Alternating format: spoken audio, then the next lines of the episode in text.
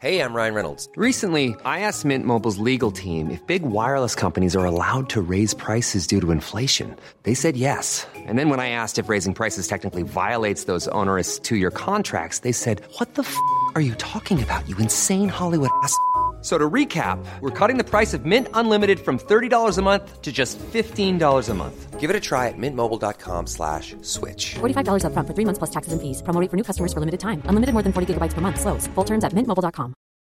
One size fits all seemed like a good idea for clothes. Nice dress. It's a T-shirt. Until you tried it on. Same goes for your healthcare. That's why UnitedHealthcare offers a variety of flexible, budget-friendly coverage for medical, vision, dental, and more. So whether you're between jobs, coming off a parent's plan, or even missed open enrollment, you can find the plan that fits you best. Find out more about UnitedHealthcare coverage at UH1.com. That's UH1.com. Even when we're on a budget, we still deserve nice things.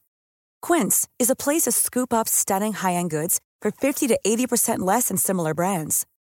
They have buttery soft cashmere sweaters starting at $50, luxurious Italian leather bags, and so much more. Plus, Quince only works with factories that use safe, ethical, and responsible manufacturing. Get the high-end goods you'll love without the high price tag with Quince. Go to quince.com/style for free shipping and 365-day returns. Ann, vet du vad som nalkas snart? Sommarsol. Och min berömda midsommarfest. Det är din älsklingstradition. Och vad passar då inte bättre än att vi denna vecka sponsras av Rusta. Jag drog iväg till Rusta och gjorde, du vet, den här episka inköpskavalkaden. Alltså de har så mycket bord, stolar, dynlådor och det roligaste av allt. Ja, lampor, mattor, skakligt rätt. Gud vad man älskar det. För jag måste säga så här. Det spelar ingen roll hur fina möbler har. Om du inte har lullullet, de fina ljusslingorna, ljusen, lyktorna, blommorna, kuddarna, mattorna. Precis, de måste spegla livet, det underbara livet. Hörrni, gör som vi. Gå in på Rusta och botanisera bland alla deras helt fantastiska utemöbler och allt sortiment av det vi väljer att kalla skatklitter. För din sommarfest. Tack Rusta för att ni sponsrar Inte din morsa. Tack, vi är så glada. Jaha, varmt välkomna till podden Inte din morsa. Nu på ny location. Snart är vi tillbaka, men det är sommar. Jag har så här supernaturistisk vy nu. Jag sitter i Herrebret där vi har bott nu sen i lördags hos Mattias föräldrar på Dersla Torp och tittar ut över galna träd. Jag fattar inte var de här träden kommer ifrån. Det är som att jag är liksom australiensiska typ vildmarken. De är så 20 meter höga och bara helt magiska. Så tittar jag på sjön här utanför och känner faktiskt, det är ju en genväg till sinnesro. Eller det har ju varit den självklara vägen till sinnesro, men är ju inte det i dagens samhälle. Men det är liksom sinnessjukt hur lugn man blir av att vara i lugna miljöer, nära naturen. Och det är lite det jag tänkte att vi ska prata om idag. Hur sexigt känns det för en podd? Ja, det kommer bli sexigt. Det kommer bli mycket, mycket, mycket, mycket sexigt. Men först får vi köra en liten wrap-up.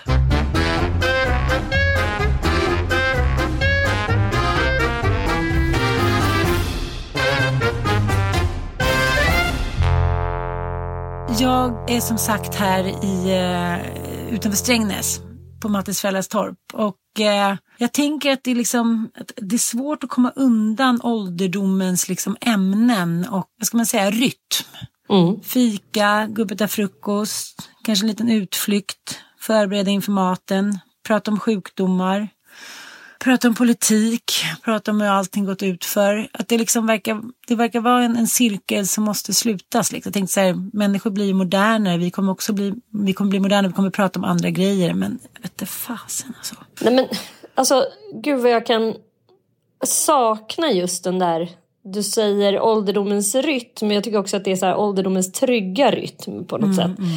Det du beskriver låter lite som min farmor och farfar. Alltså deras liv var så här. Jag tänkte på det igår när jag låg och tittade på en Netflix-serie som handlar om en tysk sekt som uppstod efter andra världskriget. en så här tysk liten kristen sekt som emigrerar till Chile. Det är naturligtvis som alltid när sekter då ska beskrivas och gestaltas ett fruktansvärt då epicentrum i det här sektvarat. Det är alltid något jävla vidrigt som händer när sekter kommer på tal. Jag är lite trött på det faktiskt. Jag tycker det skulle vara lite mer uppfriskande om man fick för jag är rätt övertygad om att det finns både en och annan sekt som faktiskt bidrar till massa goda saker och som folk inte alls blir utsatta för övergrepp i. Men i den här sekten i alla fall så var det ju naturligtvis en så här pedofarbror som styrde med järnhand och såg till att skaffa sig fri tillgång på pedooffer genom att vara liksom starta sjukhus i så här fattiga delar av Chile. Men så här riktigt jävla vidrigt. Men den här tyska då, det var ju en massa tyskar ursprungligen som följde med från Tyskland till Chile. Och deras liksom så här arbetsamhet, deras känsla för rutiner och askes på något sätt, lite så här luthersk sån... som jag också kan känna igen från det här typiskt svenska som jag liksom upplevde framförallt hos min farmor och farfar. Det var så här, det var en måttfullhet, det var liksom aldrig något överdrivet, det var aldrig något som stack ut, men det var ändå någonting som var väldigt så här tryggt, väldigt basic och väldigt inramat. Jag liksom i dagens samhället nästan upplever som att det är så här, var de autister typ? Förstår jag menar?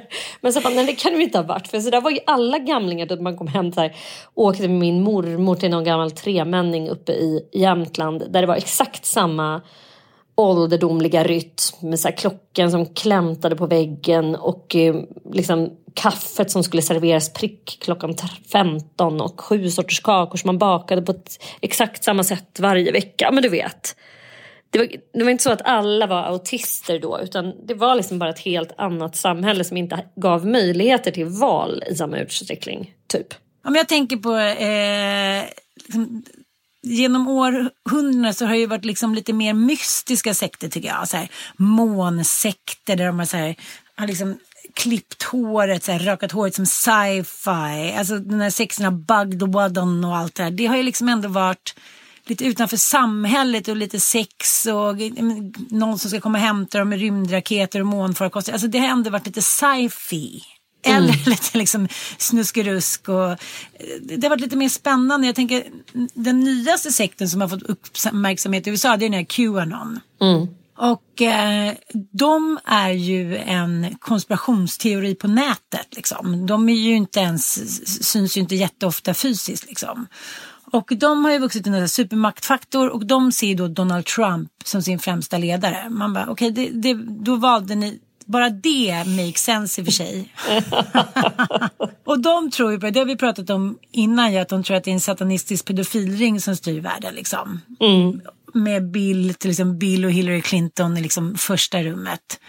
Och även tror de också att Dalai Lama och Tom Hanks är med där. Det är ju inget sexigt på något sätt.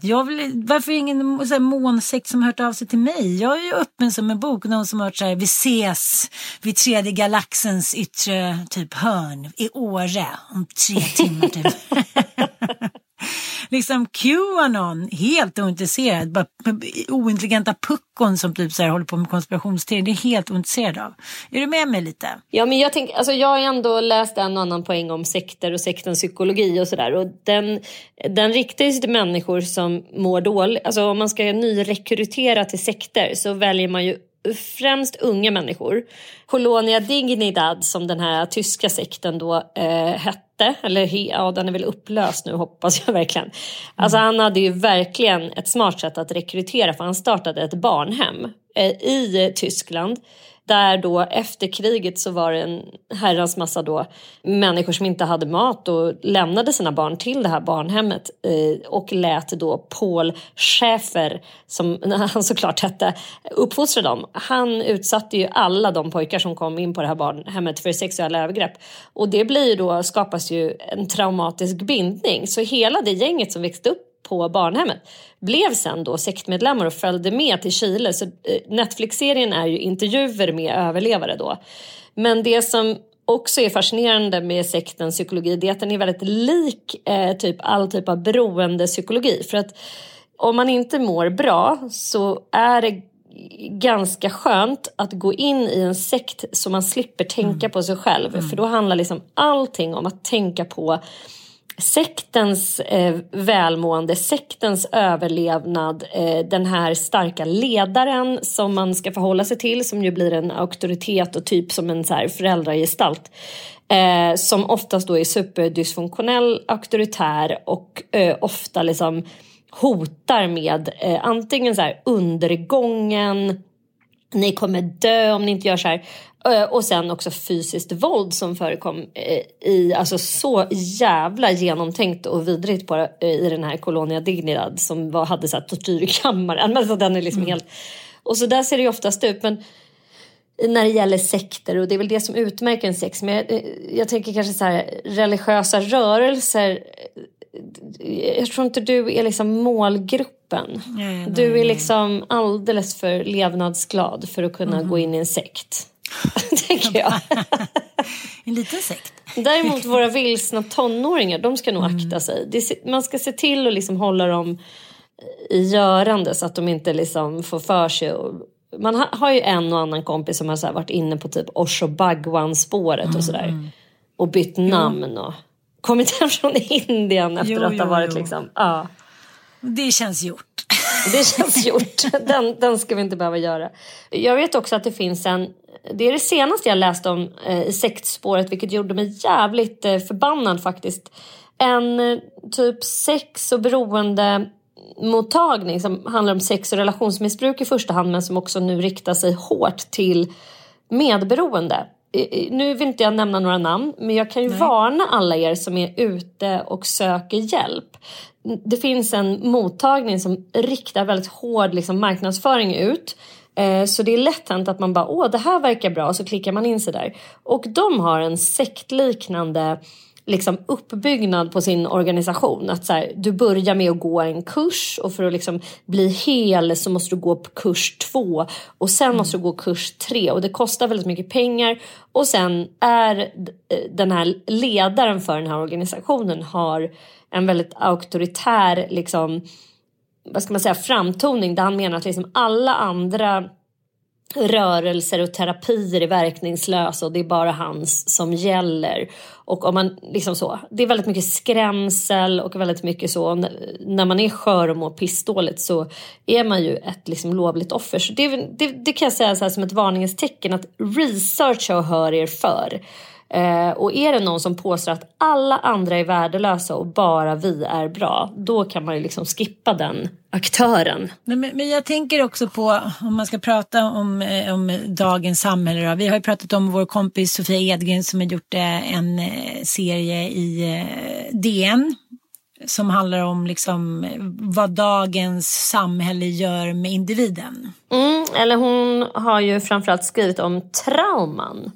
Alltså det är ju en sån ny liksom trend, eller vad man ska säga, i psykologin. Det har ju faktiskt vi också pinpointat flera gånger i den här podden, att så här, gud vad vi tror att det här kommer bli nya grejen. Alltså så här, psykologin har ju varit väldigt koncentrerad kring så här det biokemiska synsättet senaste 10 åren eller 15 åren, att så här, allting ska gå förklaras med signalsubstanser som är uppfuckade och ur led, eller minimala hjärnskador som man bara råkar ha, typ medfött, och det finns liksom ingen orsak till det. Men nu så kommer en helt ny typ av forskning, och jag tror att det har att göra med att det har varit svårt att forska på trauma. Psykologi generellt är liksom svårt att göra forskning kring. Därför att alla människors berättelser, alltså de är så individuella, och det går inte att göra liksom exakta. Du kan göra djupintervjuer, och sen gör man samma intervju med en person 5 år senare så har hela den berättelsen förändrats. Liksom. Vi är så formbara och så organiska och dynamiska, så det är jättesvårt att liksom få grepp om vad det är egentligen som skapar vad, och i våra beteenden och i vår berättelse, eller vad man ska säga. Hon har skrivit en serie då på insidan i DN om trauman, och det hänger ju jättemycket ihop med liksom vår samtid såklart. Ja, men jag tänkte på det när jag han inte lyssnade klart, men igår så berättade ju den här handbollsprofilen bland annat, eller han är sportkommentator, Bengt Inar Sotan Johansson. Mm. Han berättade att han råkade ut för en olycka och hamnade då på sjukhus, och hans sommarprat går ut på då att han fick ligga där och fick massa mediciner som gjorde honom då arg, för att han dels hade han ju jävligt ont, och dels så var han liksom jätteung och käkade massa mediciner som gjorde honom galen liksom. Så han var väl inte supertrevlig mot liksom läkarna och sjuksköterskorna, och på den tiden så fick ju inte föräldrarna bo kvar på sjukhuset, utan då var det så här, hej då, ni kan komma och hämta honom när han är frisk typ, eller aldrig. Och då så tyckte ju liksom läkarna då, så det var ju deras råd till mamman att de skulle skicka honom på institution så de slapp den här bråkstaken. Hon var så här, nej men jag vägrar, jag ska bo här med honom. Så här, starka mödrar genom historien som liksom har vägrat lyssna på auktoriteter. Så hon fick ju vara där med honom, och sen var ju deras förslag då i stort sett så här, skicka iväg honom, och på den tiden så lobotomerade man ju unga människor som var för bråkiga. Det var liksom... Ja, det var en bra utväg. Alltså, blev det för bråkigt eller var det för sexuellt liksom, utsvävande hit och dit, då körde man en liten lobbe. Och, jävla sjukt alltså. Ja. Nej, men apropå det, som det är en otrolig debatt nu i USA. De har ju 3 miljoner unga människor som har fått diagnosen ADHD och som käkar liksom, mer eller mindre tunga mediciner. Liksom. Mm. Och vilket såklart, så det går ju alltid liksom i cykler, och nu så i början så var ju väldigt många liksom vurmande kring det här med medicinen, och nu skulle de få bra liv, och det är ju många föräldrar som också inte orkar längre och tycker så här, men gud, ge oss den här medicinen nu så vi kan få lite lugn och ro. Och jag har all förståelse för det, jag som har ett barn med ADHD. Jag kan förstå att man är förtvivlad och känner sig, det går inte, det är den enda utvägen.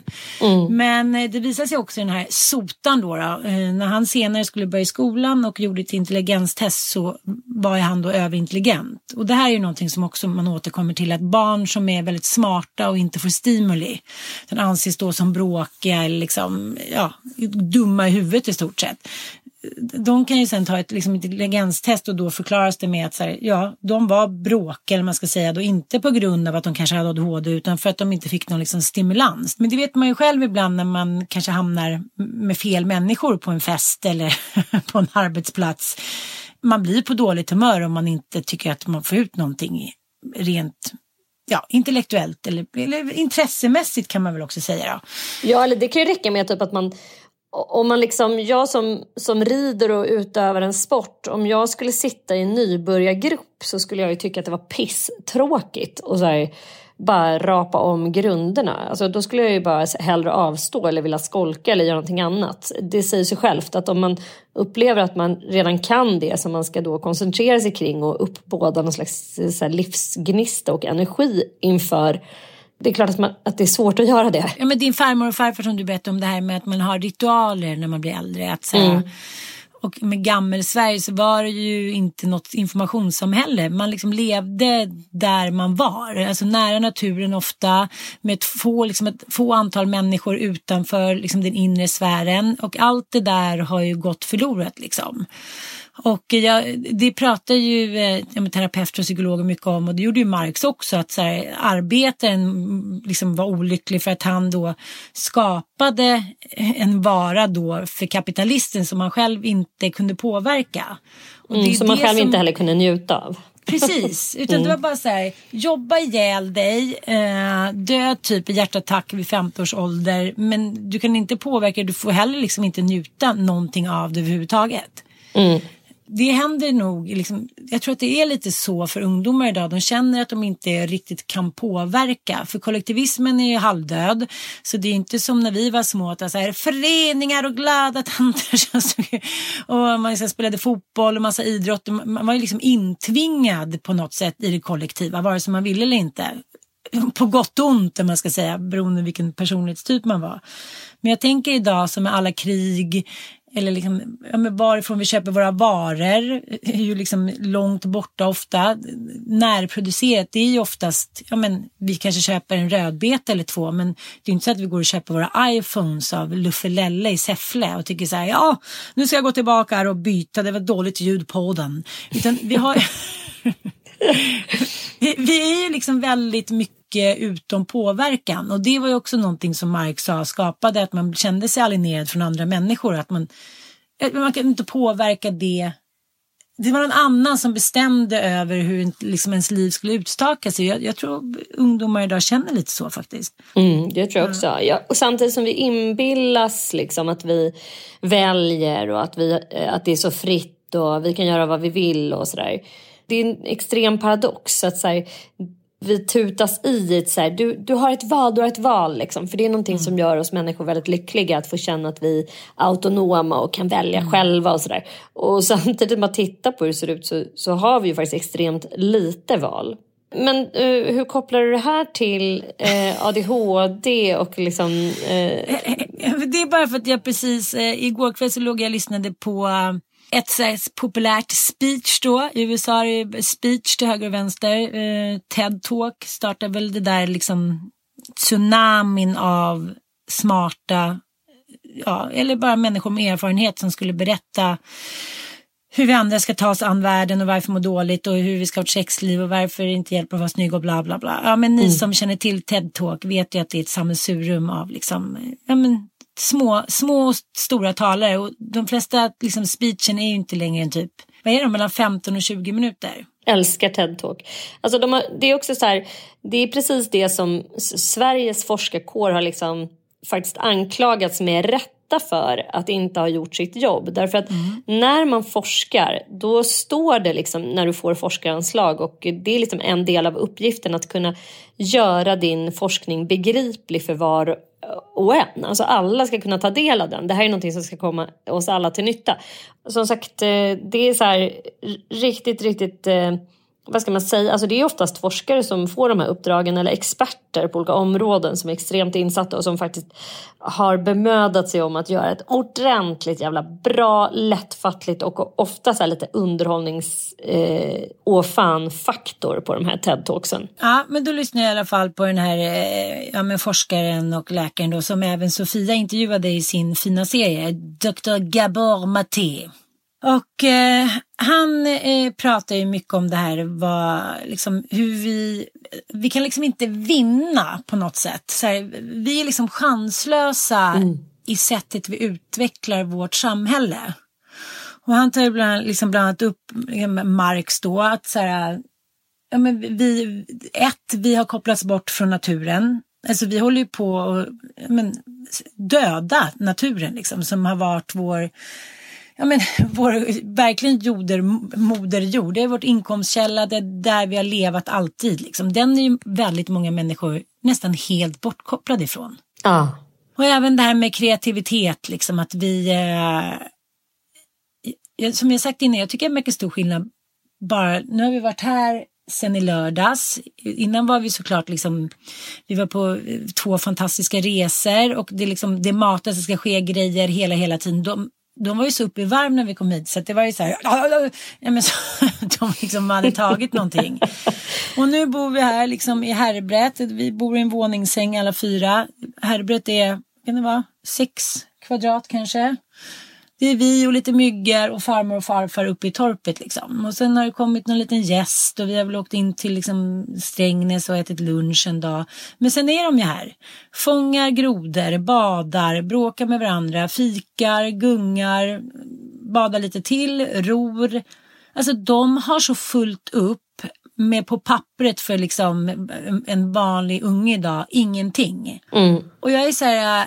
När de var på med 5 timmar med de där grodorna, så kommer jag ihåg, men jag höll alltid på med småkryp. Jag kunde hålla på med det i veckor.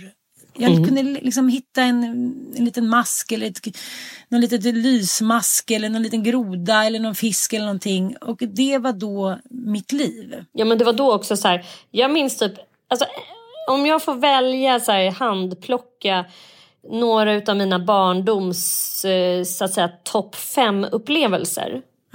Så jag vill inte ranka dem, men liksom det som har hamnat högst upp på listan och som jag är så liksom lite smått besatt av att jag vill att mina egna barn ska uppleva, det är krabbfiske i Fiskebäckskil eller annan då västkustby typ.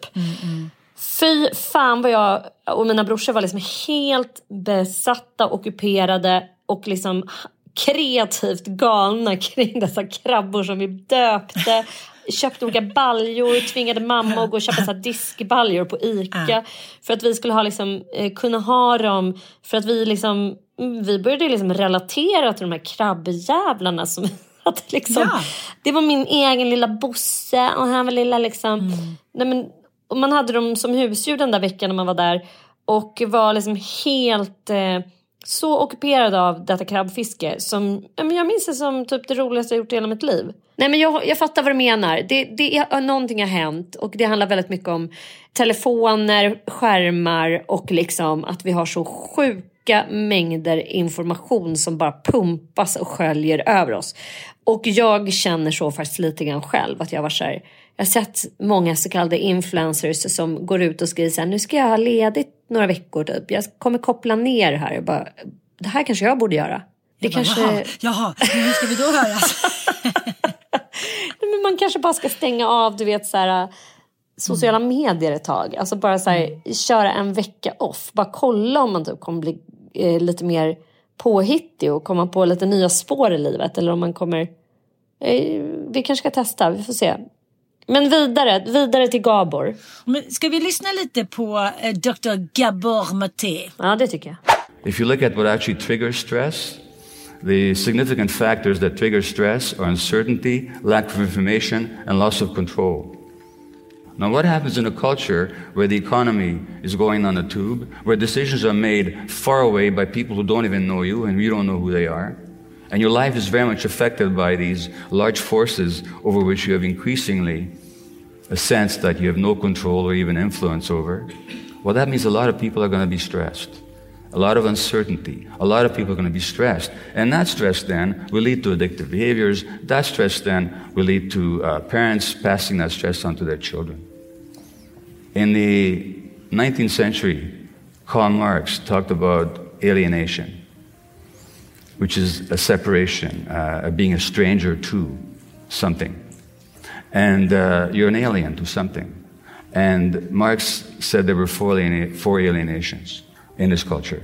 One is we're alienated from nature. At a conference dedicated to looking at the physical and the natural environment, I don't have to say much to you to show how alienated we are from nature when we're destroying nature itself. The second alienation is from other people.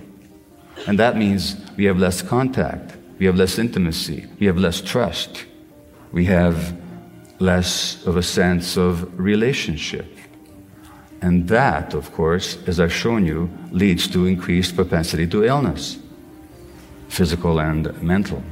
Sofia, som sagt, intervjuade honom och hans spaning, eller min spaning efter liksom kollat in honom lite mer är ju precis som du är inne på, att istället för att ta reda på vad som fattas i de här barnens liv för att de ska kunna må bra och kunna utvecklas och vara i rätt miljö, så medicinerar vi. Ja, absolut. Alltså jag såg också en spaning så här, det här verkar ju vara liksom hela så här traumabiten och USA generellt så här, så har det gått trender i hur vi vill se på så här psykiskt mående.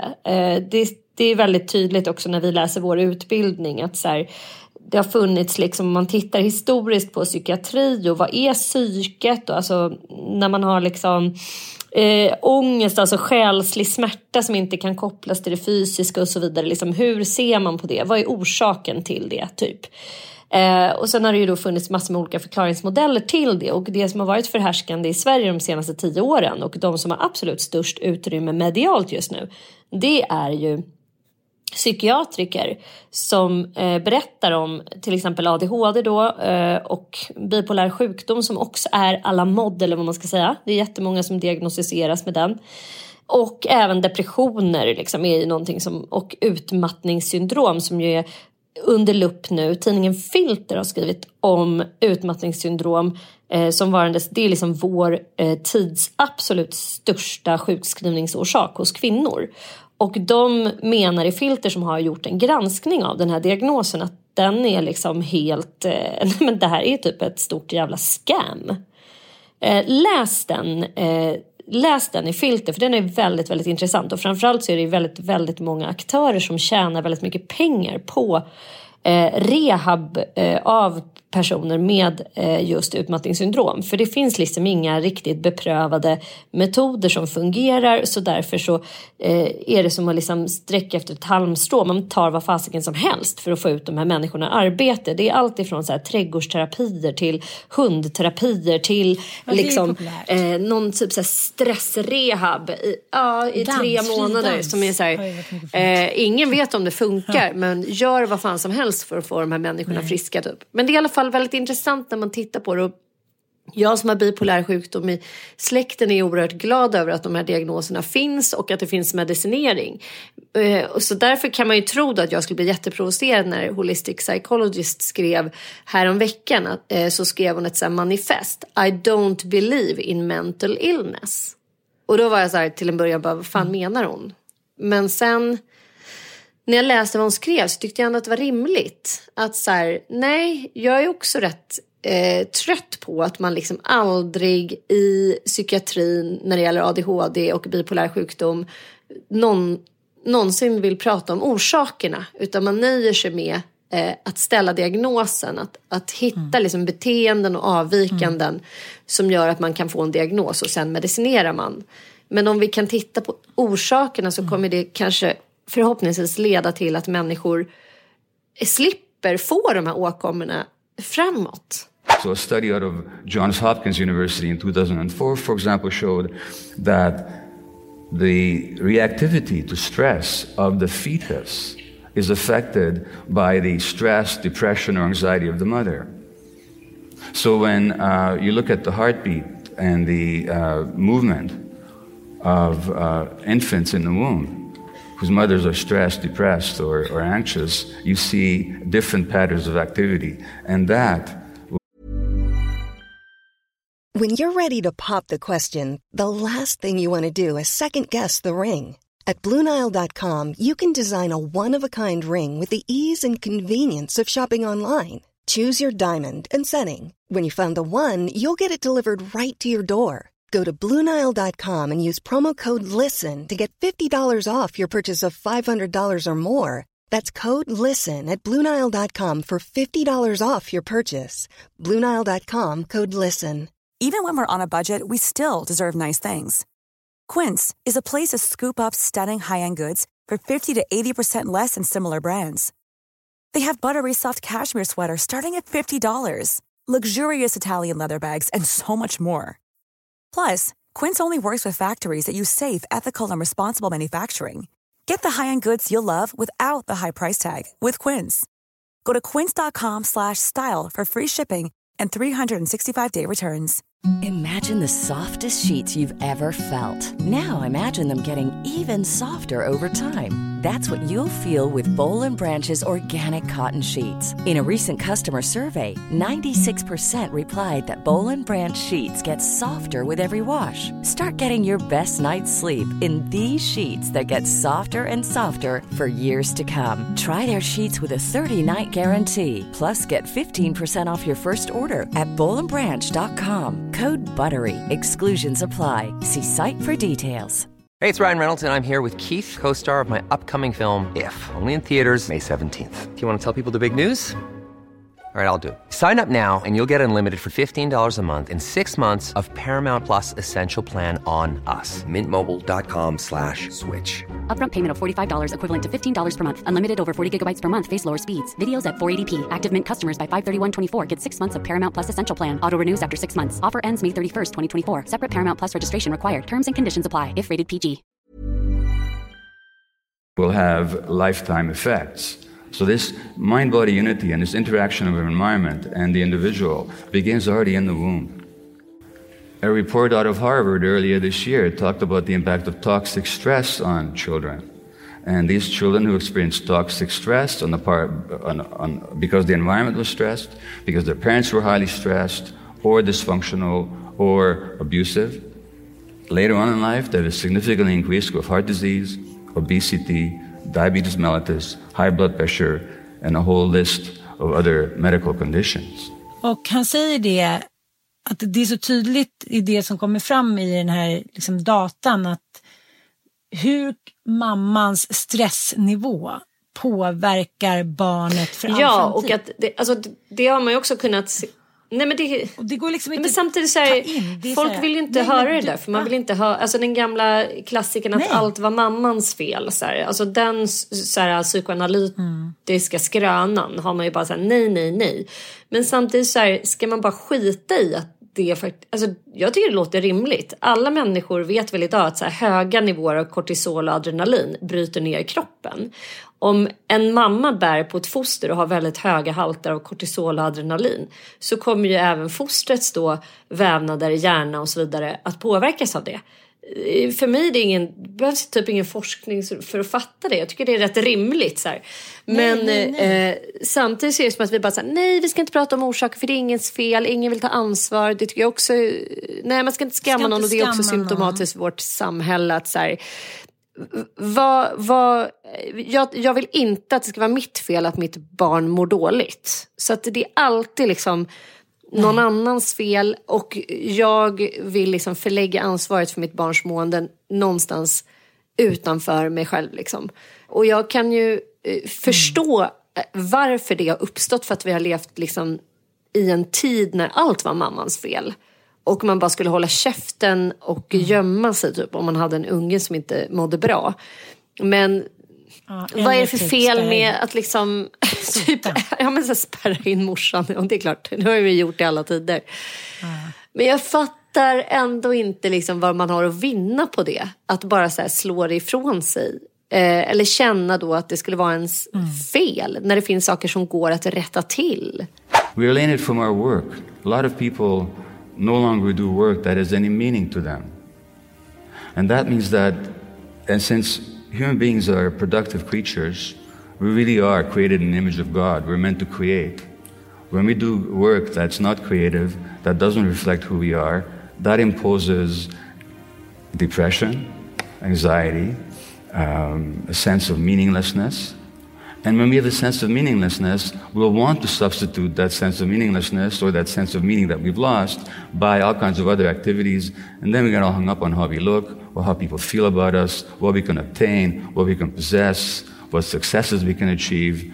In other words, all the false substitutes which cannot possibly compensate us for the lack of genuine meaning. Men jag tänker också det som han pratar om, som också Marx var inne på, att människan måste ju såklart arbeta, men måste kunna påverka sitt arbete. Men alla de här 4 elementen som den moderna människan kopplas bort ifrån. Kreativiteten, närheten, naturen. Alltså det är klart, varför skulle det inte påverka oss?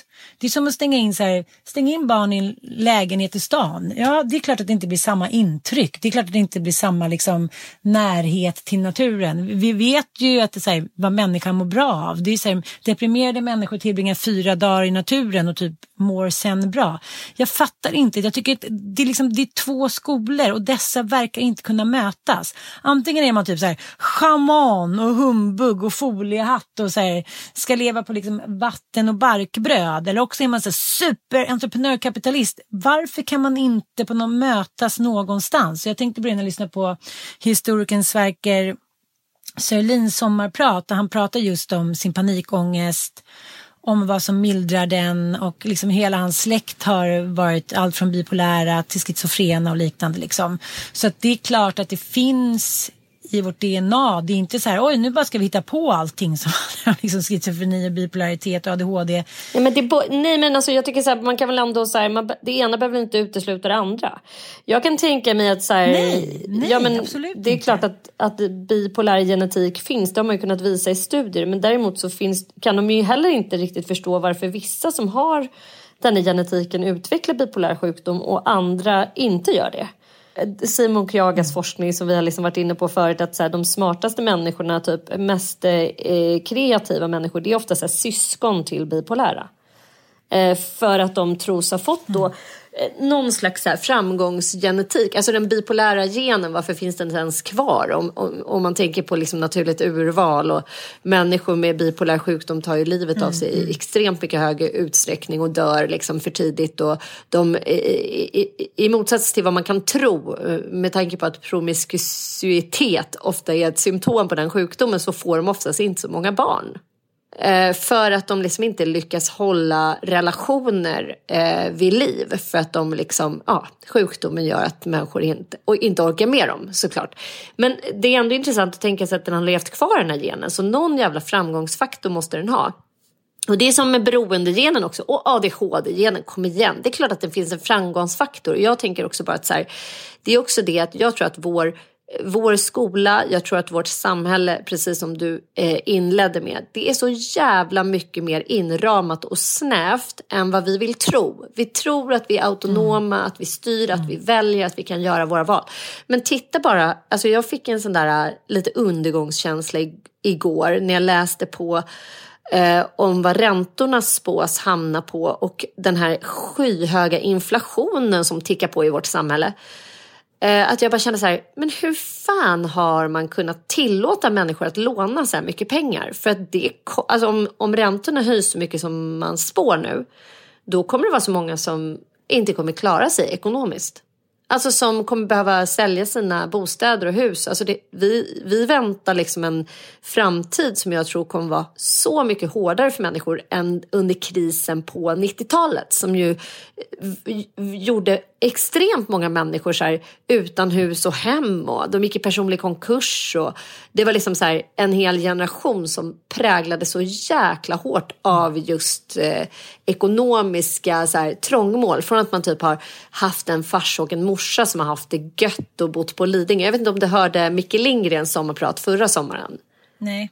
Han berättade ju liksom om den situationen att hans föräldrar liksom i stort sett gick liksom från att vara så här lite halvbrattiga nyrikingar på Lidingö till att liksom inte ha några pengar. Mm. Alltså det var jävligt många som erfor det och jag tror att det är det som väntas här framåt för oss också. Jag bara tycker att det är märkligt att det här inte har en större... Alltså att man inte bara så här, men hur har ni kunnat låta det här ske? Alla politiker. Hur har ni kunnat tillåta så här nollränta? Och så har människor bara lånat upp sig och har jättehöga lån som de inte kommer kunna betala. Det är lite absurt. Fast jag tycker att det är så Sverige igen. Man vaggar in liksom människan i att säga... De har ju sagt, det kommer ta minst 10 år innan vi höjer någonting. Och sen bara, ojsan svisen, det kanske tar eller, ojsan svisen, det räckte med att det blev krig i Ukraina. Så bara, alltså, och jag tänker också, hur många krig har vi inte som pågår i världen just nu? Alltså vi har krig i Etiopien, vi har krig i Syrien fortfarande. Vi har krig på massa delar av världen. Som inte har påverkat oss ett jota. Men just det här kriget mellan Ryssland och Ukraina har liksom fuckat upp hela världsekonomin. Mer än corona. Det gör mig så här, jag blir nästan konspirationsteoretisk. Att jag är så här, är det här typ en... QAnon. Nej, men jag håller inte med mig. De pratar om att så här, jag hörde FN:s generalsekreterare som spår liksom... alltså det är typ den största svälten i Afrika på grund av att det ukrainska vetet hindras att lämna hamnar i Svarta havet. Och jag bara, men vadå, är hela världen beroende av det ukrainska vetet? Och den ukrainska solrosoljan som också då är liksom finns i typ varenda produkt. Jag skulle beställa lite kabel för att dra el till min cirkusvagn. Nej, men det går inte att beställa, vet du. För att det är magnesiumbrist på grund av det ukrainska. Du vet, man bara, what? Alltså allt är påverkat av det här. Ja, jag vet. Jag pratade med Mattias syrra, bor i Portugal där det är så här 48 glada grader nu. Och typ alla gamlingar håller på och liksom gunder. Men de har ju inte råd att ha på AC'n. För det är ju samma galna elpriser över hela världen nu. Så att det finns ingen lindring någonstans. Vi håller liksom... Vi håller på, alltså man bara, men hur kunde vi inbilla oss? Vi håller på liksom kuka ur så här, så nu gjorde de att de bara stängde av att vi ska också vara så här, nej men vi gör oss totalt beroende av rysk gas. Men sen ska vi då visa solidaritet med Ukraina, vilket jag tycker är helt riktigt och rätt, så missförstå mig inte nu. Men det är också innebär ju enorma liksom uppoffringar för väldigt många människor som kanske inte alls är... Alltså många tänker så här, men vi måste börja tänka solidariskt och vi har det så bra i Europa ändå och vi kan väl få ha höga elpriser och så här. Men jag vet inte, har de varit i liksom de parisiska förorterna? Alltså har de varit hos de fattiga som finns i Europa? Det är klart att det finns massor med fattiga människor också. i alla våra europeiska västländer. Det finns så många som inte lever liksom livets glada dagar i stora härliga hus där de kan liksom fritt använda AC, utan det finns ju så många som kommer drabbas så jäkla hårt av det som sker med vår ekonomi just nu. Inte bara i Sverige utan i hela Europa, som du säger. Ja, men det, jag vet inte. Men vi är ju tillbaka till det där igen, liksom, att så här, de människor som har det bra, de klarar bara inte av att få det pytte lite sämre. Det går inte. De tycker så här, ja men nu har vi inte åkt till liksom Thailand 14 gånger det här året. Vi drar vårt strå till stacken. Jag säger så här, tuppen ja. Liksom, det är svårt att släppa alla de liksom göttigheter som finns i privilegierade samhällen. Liksom. Och jag tänker på det nu när det pratas så mycket om så här, okej, nu är vi tillbaka där. Nu ska alla flytta till Norrland typ så här. Köp mark i Norrland. En gammal killkompis som är så här, nu ska jag sälja, nu flyttar vi till Norrland liksom. Man bara, ja, och helt plötsligt så framstår det ändå som att men hur ska vi kunna försörja oss? Hur ska vi ens kunna bo i Norrland om vi så måste köra bil och typ ha el till att uppvärma, men så här. Jag tycker det är så absurt också. Men det är utvandringen till Norrland. Du vet, allting som vi har så här, som vi har tittat på så här, filmer och böcker och så här, Vilhelm Moberg, hur det var där med potatisen i åkern, så här, it's a big punishment. We're gonna go down om vi inte... Det är svårt alltså. Och det är samma sak igen det där då, att det är liksom, att det är människor som inte har det så bra ställt som påverkas, som det här med stress till exempel. Det vet ju du och jag som läser om det här i olika manualer hit och dit, att om man har föräldrar som är stressade under uppväxten eller våldsamma eller dricker etc. Det behövs inte särskilt mycket för att man då nästa generation också hamnar liksom i sämre hälsa, i stress, i liknande relationer. Det är liksom ett kretslopp som inte går att ta sig ur om vi fortsätter liksom att skapa det här samhället som vi har skapat, som är ett monster just nu. Mm. Och jag håller med om det. Alltså det är så här, den här stressen. Jag känner så här, nu blir man ju stressad av allt som pågår. Nej, men vet du vad jag gör? Då har jag ett litet sätt. Då går jag och köper inredningstidningar. Ja. Ska jag köpa en inredningstidning varje dag? Ska jag sitta och titta vad fint det ska bli nu? Och köpa lite ny inredning. Jag gick igår och köpte en kudde. Han kanske har 600 kuddar. Att det är så här, människan klarar inte längre av att ta till sig verkligheten, tror jag. Men det är också saker som vi inte kan påverka. Som sagt, vi tror att vi kan välja, men vi kan inte det. Och vi står också så här helt lamslagna inför det här. Alltså elpriserna och så här dieselpriserna. Vad fan ska vi göra åt det? Det är klart att man kan sluta åka bil, men det hjälper liksom inte, för att alla varor som produceras påverkas ju av dieselpriserna. Det är också det, så jag tror att vi skulle liksom kunna få... Alltså, det är ingen som handmjölkar en kossa. Utan de går ju liksom på el. Maskinerna som mjölkar kon. Och dieseln för att liksom kunna slå och tillverka våra liksom sojaproteiner. Alltså, kom igen. Det påverkar precis allt när det gäller el- och dieselpriser. Så att ingen kommer undan liksom. Hur mycket man än kan försöka skära ner och tycka så här, men det är bra med hög skatt på diesel. Ja, men då kommer ju maten bli dyrare också. Och vi kommer ju inte kunna slå våra... Jag tänker på så här bönder också. Så här, kan du förstå? Fan, nu får vi släppa det här. Vårt dystopiska jävla poddande. Nej, men jag vet. Men jag tänker så, Annika Strandhäll. Hon är ju nu då... Hon har blivit ny klimat- och miljöminister. Mm. Men så här, jaha, okej, då tar vi liksom, och vem tar vi? Och där stod Annika. Ja, men vi tar henne då. Hon har för fan ingen koll på liksom, det har ju inte varit, liksom varit närheten av vad som varit hennes expertis liksom. Hon snabbt då på flyget från Bromma till Visby och ska hålla sitt politikertal hit och dit. Ja, men så länge, alla måste ju börja föregå, alla med makt, det man ska säga, och någon positionering i samhället måste ju börja föregå med gott exempel.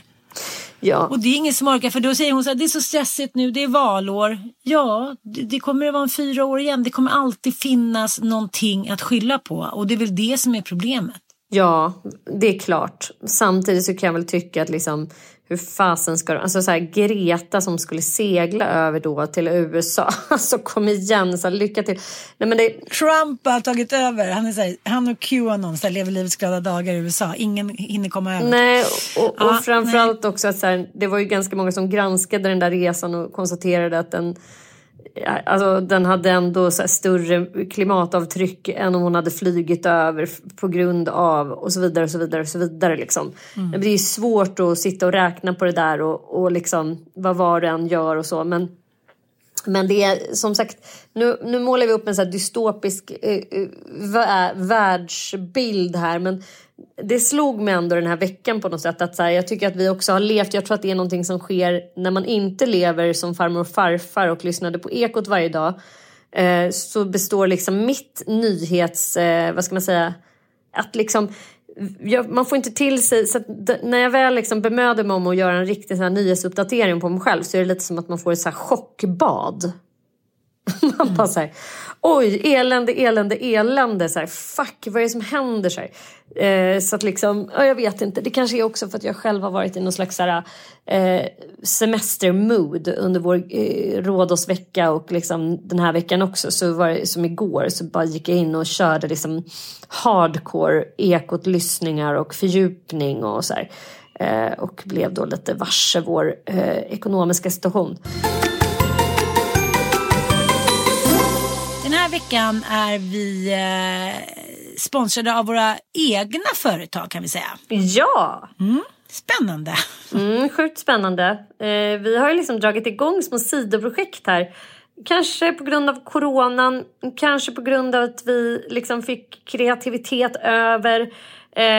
Och ja, vet att jag faktiskt just i detta nu har på mig dina örhängen. Mycket bra, älskling. Vilka av dem? Boss. Ja, du har bossen, du har inte baklava. Du var väldigt fin baklava. Nej, det är bossen, jag älskar bossen. Alltså jag är så glad att du fick arslet ur vagnen och började tillverka smycken, för jag visste att det skulle bli smashing, för att du dels så har det liksom en sån egen estetik tycker jag och alltid har haft. Och sen så är de här smyckena laddade med så mycket humor, quirkiness och bara kärlek. Och politik. Ja, politik. Det är liksom någonting mer än bara smycken. Man får så mycket mer när man köper. Och jag älskar de här stora chunky kedjorna som du har. Så att det kommer jag tvinga dig att ge mig en riktigt, riktigt bra rabatt på. Jag hoppas att det är det du ska leverera nu. En rabattkod. Ja, det ska jag göra. Jag har faktiskt tagit med ett smycke till dig. Jag tycker också så här, smycken har ju liksom funnits i så många tusen år. Det står för så mycket symbolik, kärlek, åsikter. Jag tycker det är roligt att kunna uttrycka sig också politiskt med smycken. Som nu kommer det här nya smycket, det är ja, nej. Som då samtyckeslagen, att man kan använda också smycken och utsmyckning för att visa en politisk åsikt eller för att få igång en diskussion, som med ägglossningsringen har kommit nu också. Nej, och Horny Rabbit. Du ska få så mycket presenter när vi ses, så du får köpa till mig också. Horny Rabbit, vad är det? Det är en kanin som hoppar runt. Ja, men jag vill också avdramatisera och så säga, vi pratar mycket om tabun, att vi inte vill att liksom, så här, kvinnor ska begränsa sig eller förminska sig, och det är ju vårt livsverk, och så känner jag att det är också målet med de här smyckena. Så gå in på HoppsiDaisy.com, Hoppsi som det låter med ett P, HoppsiDaisy.com, och så använder ni koden AN25 så får ni 25% på alla smycken i sortimentet. Och du Sanna, nu när jag är färdigopererad så ska jag ju komma på ditt hästboot camp, eller jag vill säga yoga horse. Ja, Horse Yoga Love heter mitt och Sofias lilla kärleksbarn. Vi startade ju Horse Yoga Love under pandemin för att vi var liksom lite uttråkade och bara kände att vi måste få göra någonting och träffa människor när vi ändå kan ses utomhus, vilket man kan både yoga och hästa utomhus. Och så bra kombo också. Ja, men det är så jäkla bra kombo, för att vi har ju känt varandra sedan gymnasietiden och jag och Sofia umgicks väldigt mycket under mina så kallade hästfria år. Alltså de enda åren i mitt liv när jag inte har hållit på med hästar. För att jag helt enkelt inte hade ekonomi och ville liksom ut och se världen. Och då började vi yoga tillsammans. Så vår liksom yogakärlek väcktes när vi var i Thailand på en långresa. Och sen dess har ju vi liksom båda älskat att yoga. Hon kanske ännu mer än jag. Så hon har utbildat sig till yogainstruktör i Embodied Flow. Som är superhärlig. Så här, väldigt, underbar. Ja, mycket mer så här dynamisk. Inte så sträng yogaform. Nej. Och vi bestämde oss att så här, nej, vi ska skapa en hel dag, ett heldagskoncept. Så Horse Yoga är alltså ett heldagskoncept. Man kommer ut hit till Stora Lundby. Man börjar med att yoga tillsammans med Sofia i vår trädgård eller på vårt yogadäck, eller om det regnar faktiskt in i Mickes garage som vi då bygger om till en yogastudio. Naken på en häst. Nej, men vi har massor med olika miljöer, och Sofia är ju som jag liksom estet. Vi älskar att så här fixa inför det här, vilket är en del av att det är så lustfyllt att få ge våra deltagare en liksom helhetsupplevelse. Därefter följer en tyst vipassana meditation där man liksom går runt och funderar kring det tema som vi har på våra hästyoga-event. Alltså vi yogar och hästar kring ett tema, och det kan vara gränser, det kan vara självkärlek, det kan vara kraft versus avspänning och relationer och tillit, alltså så. Sen äter vi en vegansk lunch som vi... Ljuvlig. Ja, men den är så god. För att Sofia är superbra på så här ayurvedisk matlagning. Och jag älskar att laga mat också. Så vi har verkligen gett oss in i det veganska köket. Och det är så härligt. Och sen går vi upp till hästarna. Och jag är ju utbildad natural horsemanship-instruktör. Vilket är liksom ledarskap egentligen. Hur man tränar häst och hur man kommunicerar med hästar. Och hästar är enormt läkande. Det har kommit väldigt mycket forskning de senaste åren som verkligen visar vilken läkande kraft hästar har på oss människor. Så vi arbetar med hästarna från marken med deras enormt kommunikativa förmåga och andra förmågor som de har som vi kan ha stor nytta av. I ett 2 timmar långt horsemanship-pass. Och hur anmäler man sig då? Jo, man anmäler sig genom att följa oss på Instagram. Horse Yoga Love heter vi där. Skicka ett DM. Vi har nu nya kursdatum i augusti. Och snart släpper vi september och oktobers datum också. Så gå in och följ Horse Yoga Love på Instagram. Så får ni all information där. Tack då! Puss och kram! Whatever, trauman, ekonomi och mörker. Jag tycker ändå att vi ska avsluta med en glädjens nyhet. Sprallighet, nyhet. Jag bara, vad är det? Anson fyller år i helgen. Ja, det gör jag, älskling. Ja, det gör jag. Ja, det känns märkligt alltså. Ja. Det känns jävligt märkligt. Det är inte klokt. Men jag tänker så här att det är väl någonting också som påverkar en, att man, så här, man lever i ett kontext som är så far away från sina... Ja, från sina liksom, sin mamma och pappa också, och sin mormor och morfar, och även nu när vi är här hos Mattias föräldrar, de är ju... Men Mattias mamma fyller 80 och Mattias pappa fyller ju 76, och de har ju alltid varit superpigga liksom, och på gång och moderna. Men...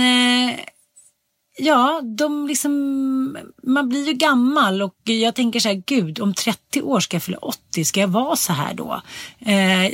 I dagens samhälle så hinner man inte med sin ålder, förstår jag menar? Det är så här, man lever ju lite, jag lever ju inte så himla annorlunda mot när jag var till exempel 30.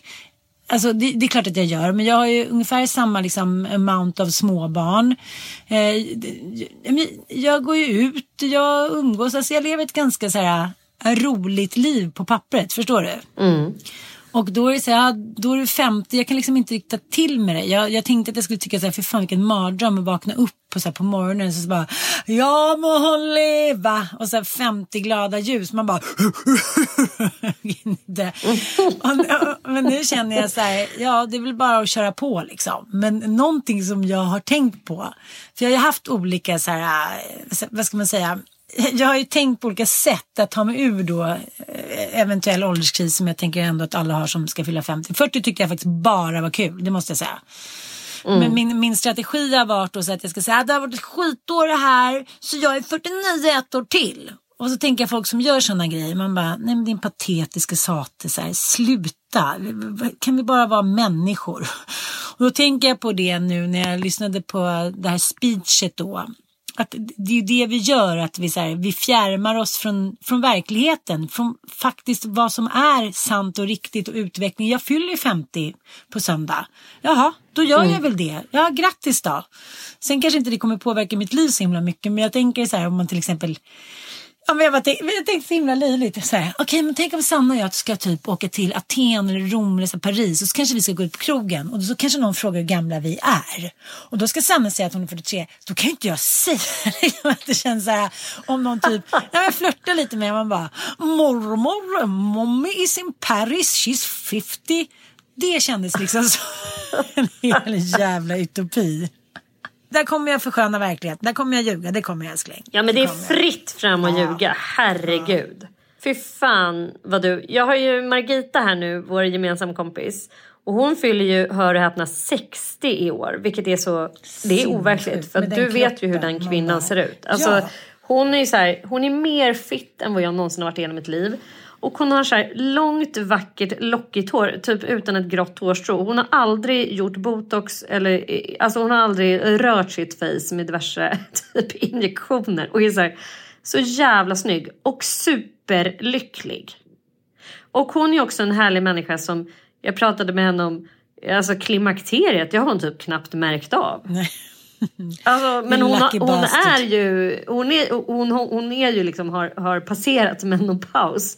Så att hon, men det är liksom så här, hon är så jävla hoppfull och underbar människa att umgås med, för hon, det är som att det är ingen skillnad alls.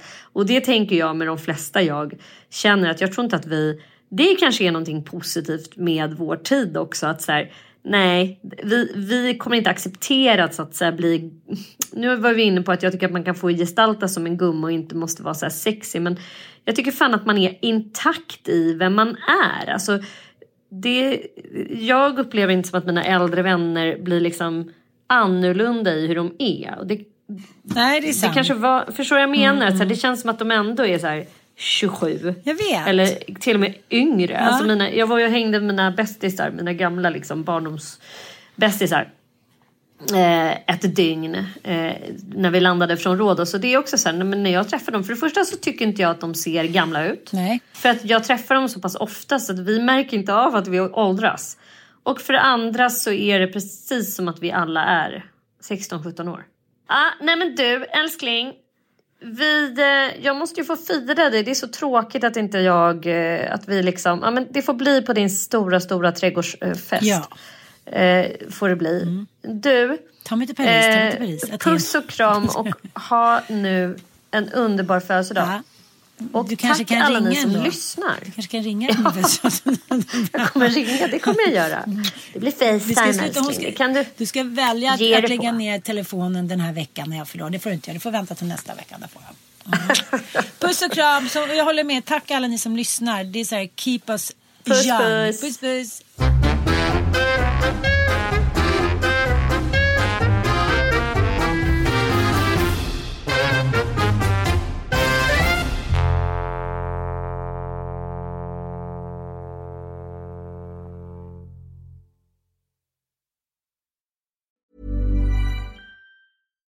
Hi, I'm Daniel, founder of Pretty Litter. Cats and cat owners deserve better than any old-fashioned litter. That's why I teamed up with scientists and veterinarians to create Pretty Litter. Its innovative crystal formula has superior odor control and weighs up to 80% less than clay litter. Pretty Litter even monitors health by changing colors to help detect early signs of potential illness. It's the world's smartest kitty litter. Go to prettylitter.com and use code ACAST for 20% off your first order and a free cat toy. Terms and conditions apply. See site for details. Planning for your next trip?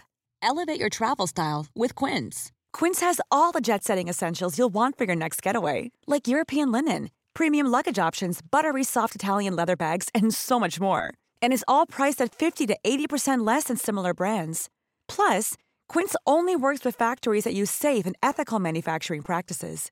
Pack your bags with high-quality essentials you'll be wearing for vacations to come with Quince. Go to quince.com/pack for free shipping and 365-day returns.